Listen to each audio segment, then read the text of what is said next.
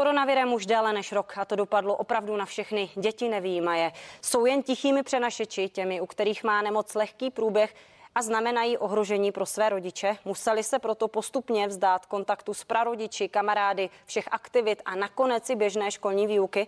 A nebo už ten rok s koronavirem ukázal, že i pro děti může mít covid nebo následky jeho prodělání až smrtelné důsledky, byť jen ve zlomku případů. A dokážeme je ochránit karanténou, nebo by i oni měli být očkované. A co je proto potřeba? Některé z otázek, které otevřeme s imunologem Václavem Dolejším. Teď jsme s ním ve spojení. Dobrý den. Dobrý den, já Pan... jsem ale hořejší a ne dolejší. Omlouvám se, hořejší samozřejmě, moc se vám omlouvám. Samozřejmě, pane profesore, eh, z toho, co jsme se o covidu dozvěděli, víme už, jak výrazným ohrožením je vlastně covid-19 pro naše děti. Opravdu pro ně, ne tedy, že by byly jako tichými přenašeči. Eh, u těch dětí to probíhá eh, většinou velice mírným způsobem, dokonce i ta frekvence onemocnění je nižší než u dospělé populace a je to tím nižší, čím mladší jsou ty děti. To znamená, až teprve až tak někdy od deseti let věku se to začíná tak přibližovat té situaci u té dospělé populace a u adolescentů, dětí v pubertě je to vlastně už stejné eh, jako u těch dospělých. Přece jenom už jsme ale viděli i dva případy, pokud se nepletu, které SUKL eh, registruje, to znamená dva případy dětí, které byly ve věku tuším 8 a 11 let, které právě na následky covidu zemřely. Je to jakýsi přelom nebo víme něco blíže o těch pacientech, kteří i právě v tom mladším věku s covidem umírají? Tohle to se ví jako celosvětově, že i u dětí a zrovna tak třeba u mladých lidí, že jsou tyhle ty těžké případy, ale ta jejich frekvence je nízká. E, musíme si uvědomit, že e, podobně nízká frekvence je u třeba i u jiných e, relativně mírných onemocnění, jako je třeba chřipka. I na chřipku mohou děti a mladí lidé umírat. Opravdu není možné to nějak bagatelizovat, to, tu vážnost onemocnění třeba i u těch dětí, ale je pravda, že je to Eh, těch případů je daleko méně než u těch dospělých. Samozřejmě by bylo nejlepší, kdyby ani ty děti to nemohly, aby to ani ty děti nedostávaly. Naši hosté ve včerejší 360 Libor Grubhofer a také Marek Petráš se shodli, že je potřeba i ty mladší věkové kategorie očkovat, tak aby bylo skutečně dosaženo té kolektivní imunity. Vy byste s tím souhlasil, nebo je možné děti ochránit i jinak, třeba tím, že naočkujeme nebo proočkujeme dostatečnou část populace, té dospělé populace a tím vznikne jakási kolektivní imunita a další šíření, v nemo- šíření nemoci ve společnosti nebude tak závažným rizikem. Já bych rozhodně s kolegy souhlasil, určitě je to potřeba eh, proočkovat co nejvíce celou populaci, ale eh, je potřeba postupovat eh, způsobem, který jsme zvolili. To znamená nejdříve naočkovat ty rizikové skupiny, ty nejrizikovější skupiny, a potom tu další populaci a postupně se dostat i k těm dětem. Rozhodně je to tak a není žádný důvod pro to, abychom ty děti chtěli nějak eh, ochránit před tím očkováním. Eh, to očkování je eh, mnohem menší zátěž než prodělání té nemoci v každém případě. Takže rozhodně je to tak, že nakonec by měly být očkovány i ty děti.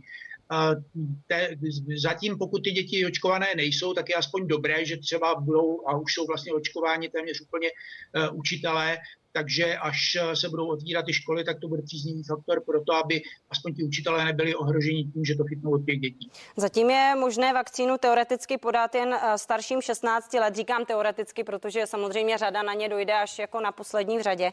Tak jaké jsou ty hlavní důvody, proč jich zatím děti testovat nemohou a jak je vlastně obtížné testovat vakcíny pro děti, případně tedy na dětech? To není žádný problém to testovat, jenom eh, je to tak, že ty vakcíny, když byly sledovány v těch eh, třetích fázích klinických studií, tak se tam nepoužívaly k tomu jako subjekty i děti, ale byly to většinou mladí, relativně zdraví lidé, bylo tam určité množství těch starších lidí. A teprve ty následné studie Eh, jsou v současné době prováděny i na těch dětech, ale není vůbec žádný důvod si myslet, že pro děti je to nějak nebezpečné, nebo je to prostě tak jenom, že se z takových jako ohledů racionálních, to se zatím testovalo na lidech, kteří jsou, o kterých není žádných pochyb, že by tím nějak trpěli už třeba jenom tím nepříjemným odběrem z toho nosu. Takže to je jediný důvod. Jak dlouhá je podle vás cesta k tomu, kdy budeme skutečně mít schválené vakcíny pro děti a budeme moci začít očkovat? Já si myslím, že to bude velice brzy eh, to schvalování nebo ty, ty eh, doplňkové studie, které by měly potvrdit, že u těch dětí to funguje, ty už běží. Já myslím dokonce, že někde už eh, se, se dokončují. Takže já si myslím, že někdy během léta by to mělo být tak, že budou schválené pro použití a, a že někdy, řekněme, na začátku podzimu by se mohly začít testovat i ty děti poté, co budou na očkování, pokud možno všichni dospělí, což teda je možná trošku optimistický názor, protože bohužel vidíme, že mnoho lidí se tomu z nějakých úplně iracionálních důvodů pořád snaží bránit. Tak samozřejmě jedna věc je, jestli to skutečně jsou iracionální důvody, jestli to také není částečně nedůvěra zasetá do společnosti tím, jakým způsobem mluví jak politici o očkování, nebo tím, že není třeba v Česku stále hotová očkovací strategie, že se nerozběhla očkovací kampaň. Nemůže to být také tím? Ne, to si myslím, že rozhodně tím není. Tady je, bohužel se rozmohlo nejenom u nás, ale i v některých jiných západních zemích takové to uh, antiočkovací, které se netýká jenom toho covidu, ale uh, všeobecně očkování. Dokonce se zdráhají někteří rodiče očkovat svoje děti proti takovým těm dětským chorobám.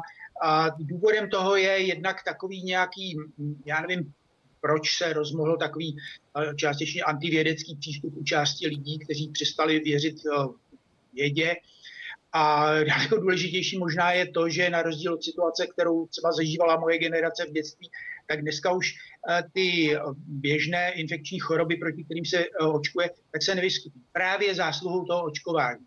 No a eh, například já, když jsem byl malý, tak řádila dětská obrna a my jsme měli před očima třeba ty své spolužáky, kteří chodili po berlích a, a ti rodiče dělali všechno možné pro to, aby... Omlouvám se, pane profesore, ale, znamená, ale mám, pocit, mám pocit, že naše děti a naše děti a obecně společnost má zrovna eh, covid a následky covidu před očima denodenně. Takže to také není, že by předtím společnost mohla zavřít oči a říct, nás se to netýká, my se tomuto očkování chceme vyhnout, protože nemáme pocit, že bychom to měli na denodenní bázi před sebou.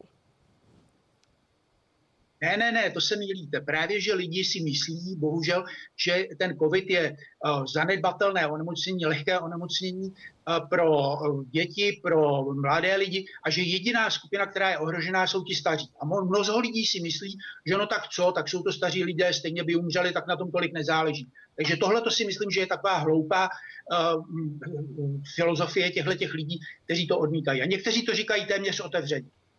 Pojďme se ještě zastavit u toho testování vakcín pro děti, protože pokud vím, tak v Americe právě už s testováním vakcíny od společnosti Pfizer na dětech začaly. Ředitel výzkumného centra v Cincinnati, profesor Robert Frank, uvedl konkrétně pro CNN, že si myslí, že vakcína pro adolescenty a děti bude právě zásadní pro to, abychom dostali COVID pod kontrolu. Naznačuje to tedy, že některé z těch vakcín mohou být pro ty mladší věkové kategorie vhodnější, že se tedy začal zkoumat eh, právě americký Pfizer.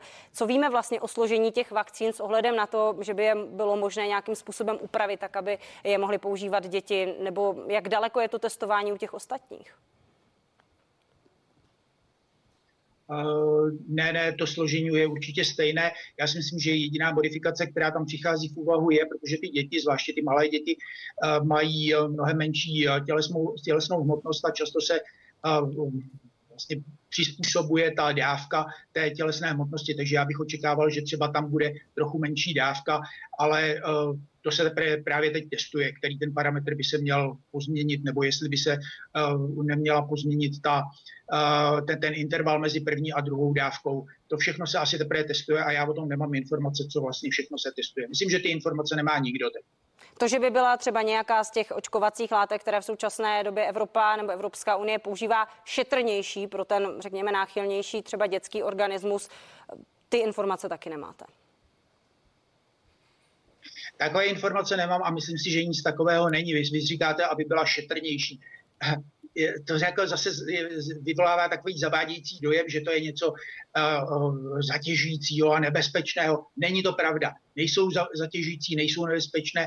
Jediné, co je na tom nepříjemné, opravdu je, to je ten odběr a s tím se prostě nedá nic dělat. Tak to je. Uh, mimochodem i tam se uh, jsou velké pokroky.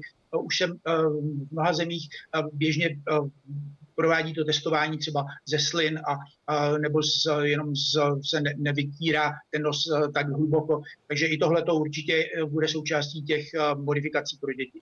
Ještě jedna věc by mě zajímala, ta už úplně nesouvisí jenom s očkováním. A jak je to vlastně s možným podáváním léků na vážnější průběh COVID-19? Je možné třeba použít tolik skloňovaný Ivermectin nebo experimentální remdesivir nebo bamlanivimab, eventuálně i pro dětské pacienty s těžším průběhem nemoci? Ano, to určitě tak je, ale těch těžkých případů u dětí je tak málo, že se, eh, pokud vím, tak, tak se si málo kdy používají, ale eh, v principu je to stejné jako u těch dospělých. Jediný rozdíl je, že u těch dětí to opravdu bývá eh, mnohem vzácnější nějaký ten těžký průběh a možná tím spíše by se mělo dbát na to, aby, aby u nich nedocházelo vůbec žádným takovým průběhu. Ano, je několik eh, léků, které se používají standardně, jmenoval se třeba ten remdesivir nebo kortikosteroidy a některé další, které jste zmínila, tak u nich nejsou eh, žádné jasné důkazy toho, že opravdu fungují.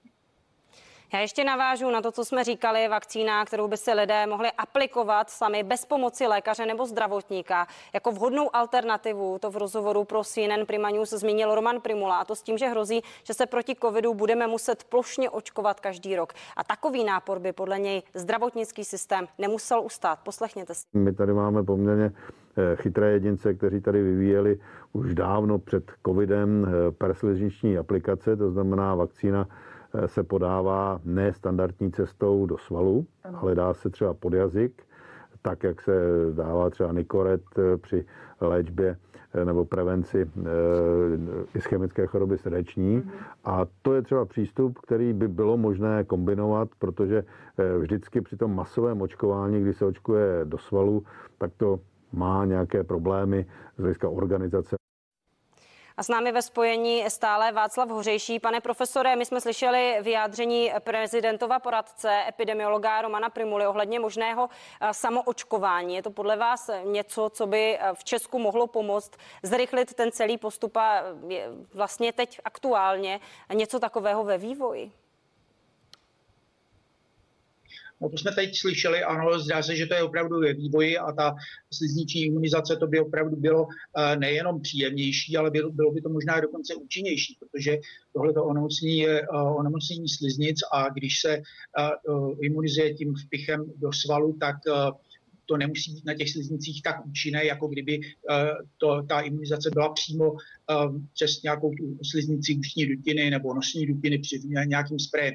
Takže o tom se ví už od začátku, pracuje se na tom a já věřím, že se to podaří dotáhnout do konce a že to usnadní eh, tu imunizaci a vůbec usnadní celou tu situaci. Díky, že jste byl naším hostem, že jste si udělal čas pro vysílání CNN Prima News. Václav Hořejší, mějte se hezky, nashledanou. Naschledanou.